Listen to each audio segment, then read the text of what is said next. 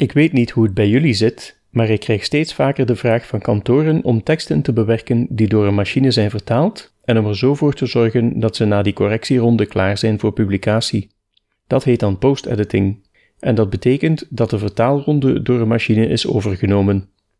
Ik heb daar om meer dan één reden bedenkingen bij.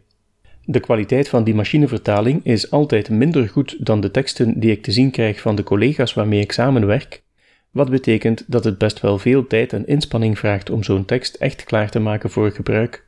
Meer tijd en inspanning dus dan bij een gewone revisie.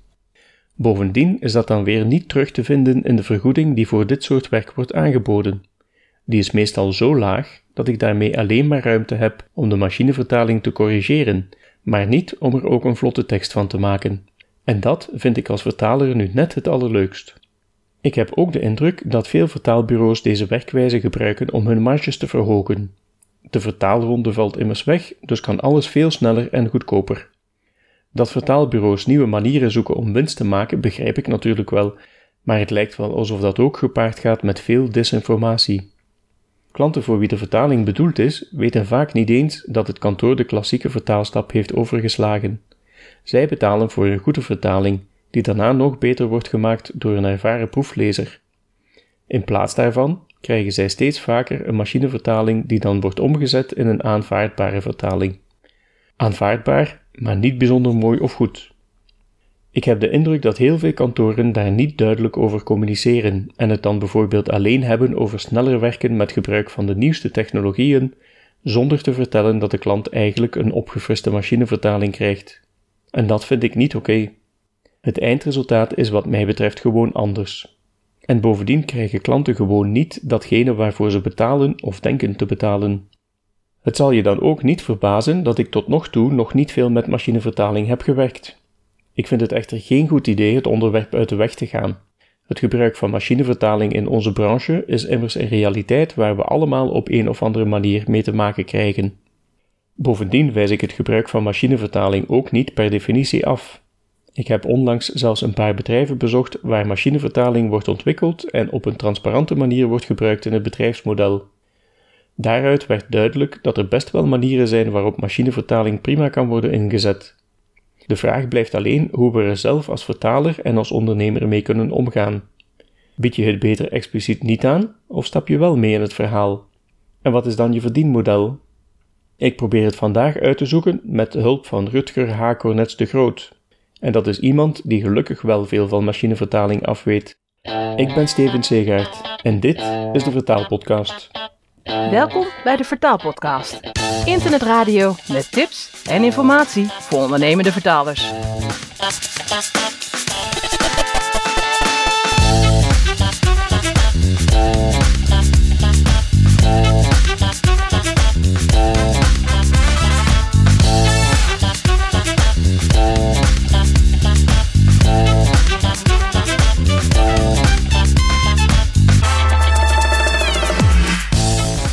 Rutger, welkom bij de Vertaalpodcast. Bedankt dat je er vandaag bij wilt zijn. Ik heb je vandaag uitgenodigd omdat jij in online discussies over machinevertaling vaak aangeeft dat je er vaak en ook graag mee werkt. Je hebt machinevertaling en post-editing dus ingepast in je bedrijfsvoering en daar wil ik graag meer over weten. Vertel je even wie je bent en wat je doet? Hallo Steven, leuk dat je me hebt gevraagd hiervoor. Ik ben werkzaam als vertaler al sinds 1998, dus nu 21 jaar. Mhm. Ik doe Engels, Nederlands. Ik ben er min of meer ingerold tijdens een langjarig verblijf in de Verenigde Staten. Mhm. Ik werk bijna uitsluitend voor bureaus, kan ik er nog aan eh, toevoegen. Dus niet echt heel erg veel voor directe klanten. Ja. En dat is eigenlijk een beetje uit luiheid meer omdat ik het fijn vind dat het werk voorbereid op mijn bureau komt. Jij werkt vaak met machinevertaling. Hoe gaat het dan in zijn werk? Eigenlijk niet anders dan alle opdrachten die uh, worden gewoon als machinevertaling aangeleverd. Dus de tekst is al door het vertaalbureau door een uh, machine gehaald, om het zo maar te zeggen. En ik krijg daar de output van. En vervolgens wordt aan mij gevraagd of ik die wil uh, post-editen. Mhm. En gebruik je machinevertaling ook voor andere opdrachten? Ja, ik gebruik eigenlijk bijna altijd, nou, uh, enkele uitzondering uh, daar gelaten, Maar je hebt het probleem van de, van de vertrouwelijkheid. Dus de, de, de NDA's, die tekst is dan proprietary. En daarvoor is het zelf gebruiken van een vertaalmachine, ja, staat dat in de weg. Dat kan je niet doen. Mhm. Maar in de meeste gevallen gebruik ik zelf toch graag machinevertaling, omdat ik het prettig vind werken. Ja. Ik gebruik het dus heel vaak, ja. Ja, dus ofwel krijg je een vooraf vertaald document aangeleverd, ofwel gebruik je het zelf met teksten die nog niet vooraf vertaald zijn. Ja, ja. Ja. We moeten natuurlijk ook even duiden waar we het precies over hebben. Hè. Machinevertaling is natuurlijk niet nieuw. Google Translate dateert alweer van april 2006. En de laatste jaren is de technologie aan de ene kant beter geworden, door wat men dan noemt neurale technologie, en aan de andere kant ook veel toegankelijker en misschien vooral zichtbaarder geworden. Daarnaast zijn er ook bedrijven die zelf machines trainen en op die manier dus een gespecialiseerde tool gebruiken voor machinevertaling. Heb jij nu de indruk dat je voor je werk het resultaat van gespecialiseerde engines te zien krijgt? Of gaat het dan eerder om wat jij en ik commercieel als resultaat kunnen krijgen door diensten zoals Google Translate of DeepL te gaan gebruiken? Nou, ik moet eerst zeggen dat ik uh, eh, DeepL, waar iedereen het over heeft, dat uh, ken ik zelf niet. Ik gebruik My Memory, omdat My Memory uh, het is gratis en je kunt het goed integreren in mijn vertaaltool, en dat is STL, Trados mm Studio. Merk je een verschil tussen wat je aangeleverd krijgt van bureaus en wat je zelf als resultaat krijgt, bijvoorbeeld via Google? De machinevertalingen die vertaalbureaus gebruiken, die zij zelf in-house gebruiken, die zijn volgens mij wel meer gericht op het bepaalde onderwerp of het domein waar het over gaat, het vakgebied of de klant. Uh, DeepL en Google Translate, ja, die zijn natuurlijk heel algemeen gericht. Ik denk dat iedereen er wel over eens is dat het resultaat bewerkt moet worden voordat je het ook echt kunt gebruiken. Soms zelfs flink bewerkt moet worden. Ik vind dat zelf echt moeilijk, maar daar zeg ik er ook meteen bij dat ik proeflezen sowieso al lastig vind.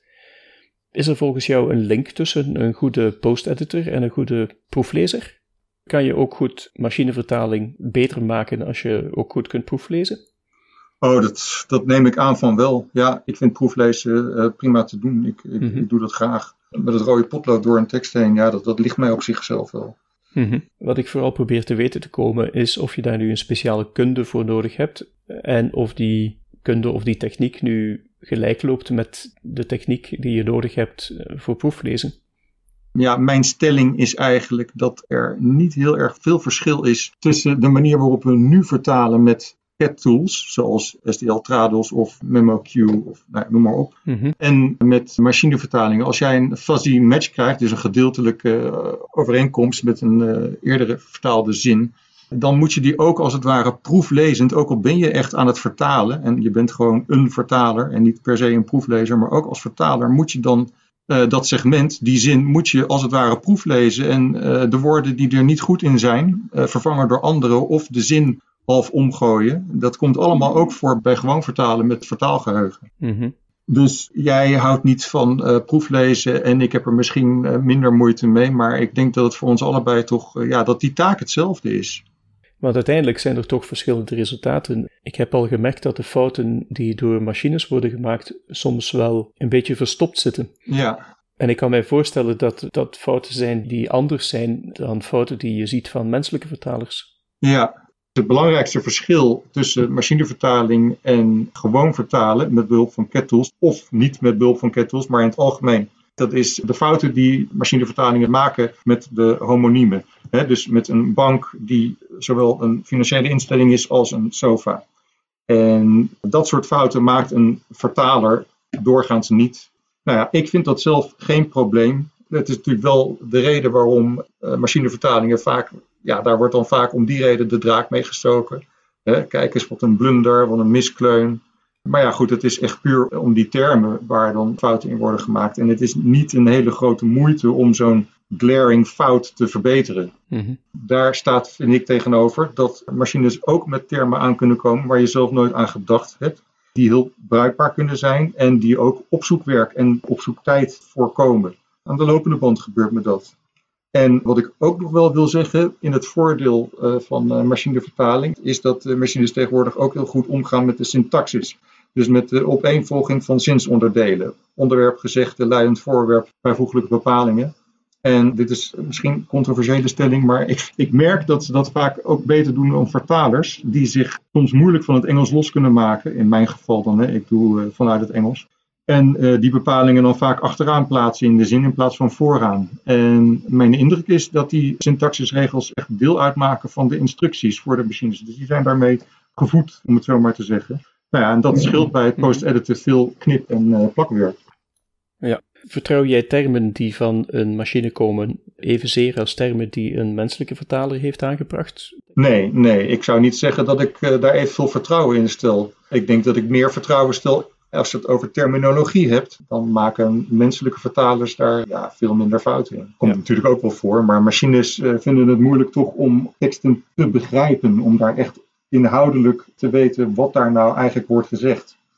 Die gaan veel meer op een woordenboekmanier met woorden om, ja, en dan kan je wel eens miskleunen. Ja. Daarom is het uh, voorlopig nog wel nodig om de teksten te blijven bewerken.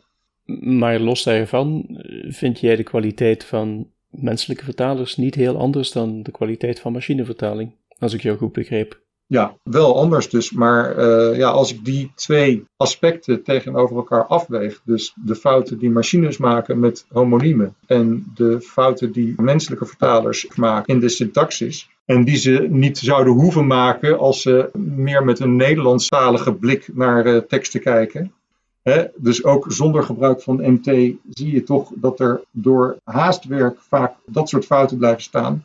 En ja, die worden ook door de proeflezer vaak niet uh, gerepareerd, want dan wordt het weer te veel als stilistische uh, fouten gezien. Dus dat, daar moet je van afblijven.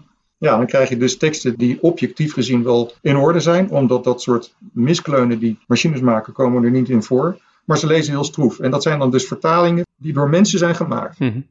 Ik vind het net leuk om teksten inderdaad aan te passen en om te gooien, gewoon om ze beter te maken. Mis je dat dan niet in je werk?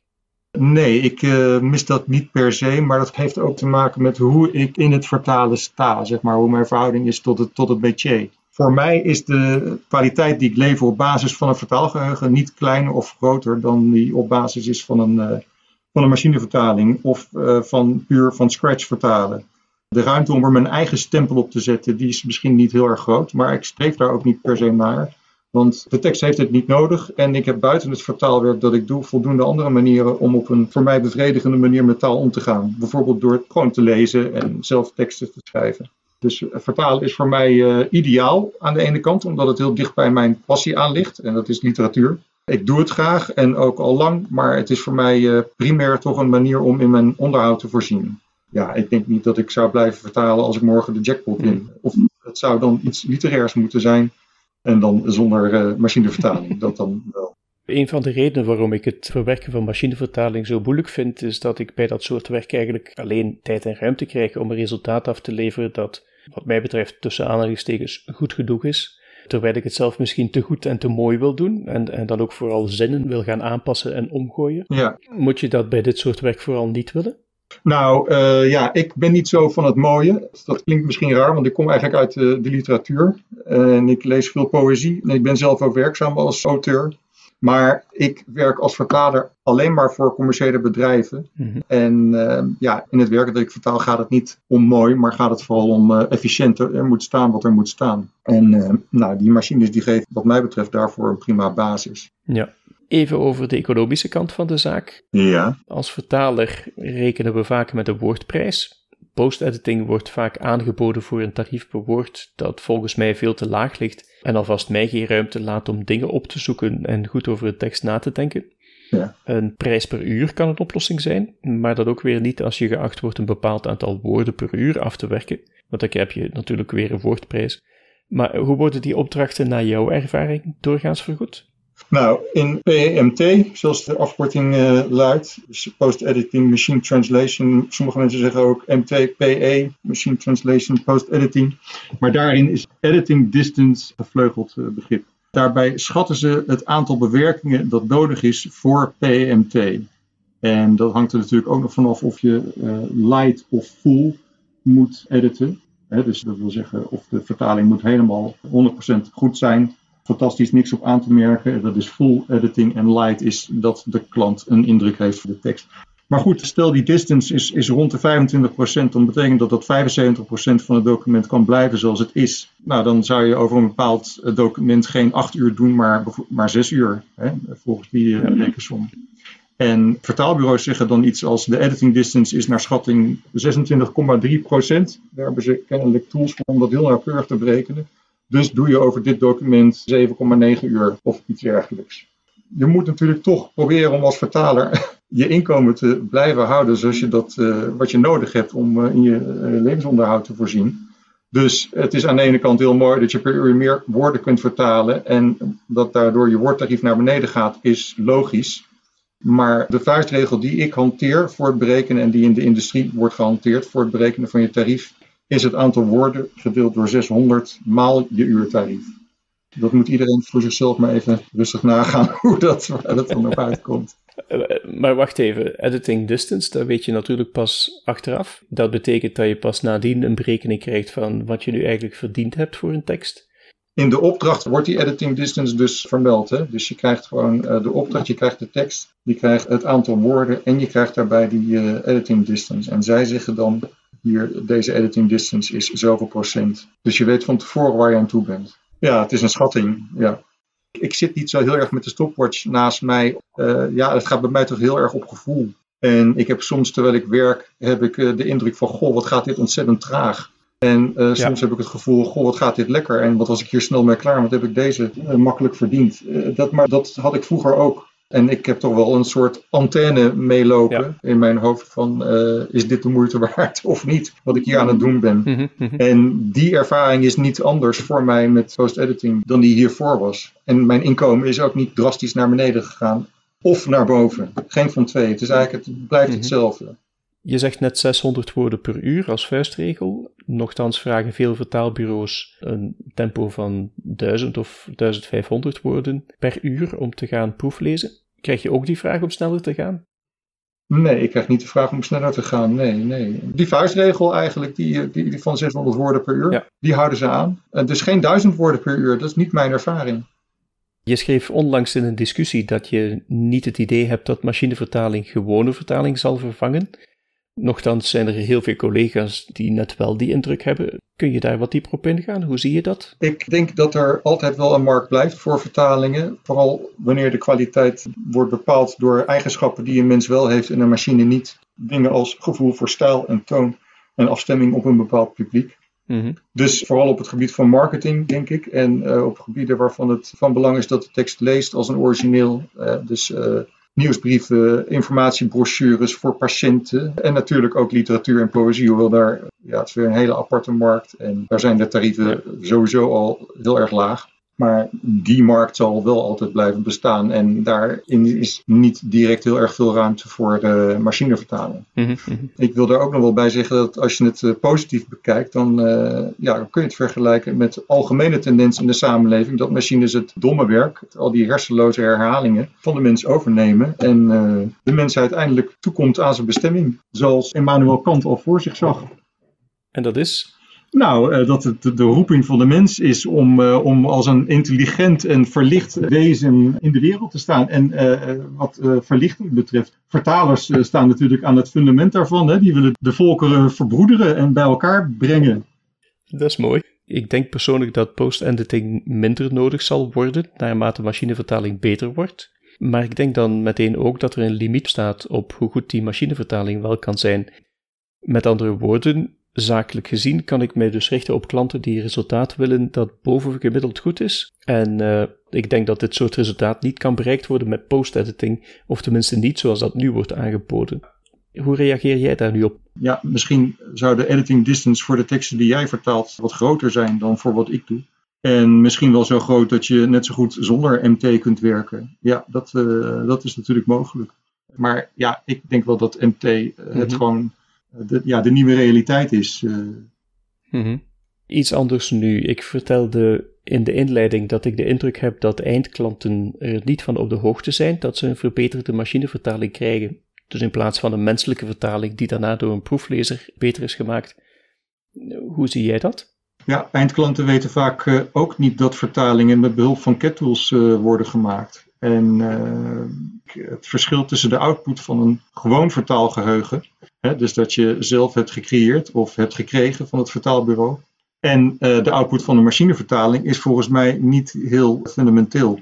Een traditioneel vertaalgeheugen, dus een, een TM, een Translation Memory, levert ook uh, gedeeltelijke overeenkomsten, fuzzy matches. En die moeten ook bewerkt worden. En zeker als de TM niet door jou is gemaakt, dan kan de taal die je dan wordt uh, aangeleverd net zo vreemd aandoen als die van een machine. En uh, zelfs net zoveel fouten bevatten.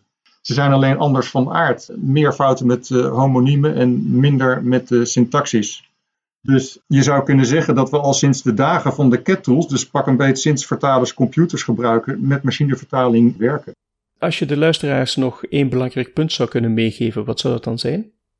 Misschien alleen dat ik denk dat PEMT voor de meeste vertalers al realiteit is of dat binnenkort zal zijn. Uh, je kunt je er tegen verzetten, uh, maar het is net als met de Borg van uh, Star Trek. Resistance is futile, verzet is zinloos. Het is de nieuwe realiteit. En je kunt ook bedenken dat de vertaalwereld destijds de CAT-tools omarmd heeft en dat vrijwel niemand het nog in zijn hoofd haalt om daarover te klagen of bezwaar te maken tegen de kortingen die die bureaus bedingen voor fuzzy matches. Het tegendeel is waar. De vertaalwereld heeft die tools omarmd en vertalers gaan zelf de boer op met, met dat model. Uh, meneer, mevrouw, u hoeft voor herhalingen niet het volle pond te betalen. En ik denk dat het zo ook met uh, MT zal gaan, want er is mijns inziens geen principieel verschil, alleen een, een gradueel verschil. Nou ja, wat je wel kunt doen natuurlijk is het uh, aloude advies opvolgen en je specialiseren. Hoewel MT denk ik in vrijwel alle vakgebieden zal doordringen ik kan er niet één bedenken waarom dat niet zo zal zijn. Mm-hmm. En ja, zo dwingt uh, ook MT je ertoe om je te ontwikkelen en gebruik te maken van, uh, van vaardigheden die jij alleen hebt of die je deelt met een beperkt aantal mensen. En het domme werk kunnen we steeds meer laten vallen. En volgens mij is dat alleen maar goed nieuws. Vertalers zijn intelligente mensen, tenslotte. Dat vind ik ook. Ik wil je nog even extra bedanken om hieraan mee te werken. Eh, want vertalers onder elkaar zijn meestal niet zo'n fan van machinevertaling en dat leidt soms tot verhitte discussies. Maar ik vind het belangrijk om ook ervaringen te laten horen van iemand die er wel mee werkt. Dus nogmaals bedankt daarvoor. Heel graag gedaan, Steven. Uh, leuk om uh, ook voor mezelf de voor's en tegens en de overwegingen een keer op een rij te zetten en te zien of ik wel goed bezig ben. Maar dankjewel ook voor de gelegenheid. Wie hier graag over wil meepraten, kan terecht op www.confer.eu-vertaalpodcast. Daar kun je je mening kwijt en vind je ook alle eerdere afleveringen van de podcast. De volgende podcast is er niet over twee weken, maar pas op 5 september. Geniet vooral nog even van de zomer.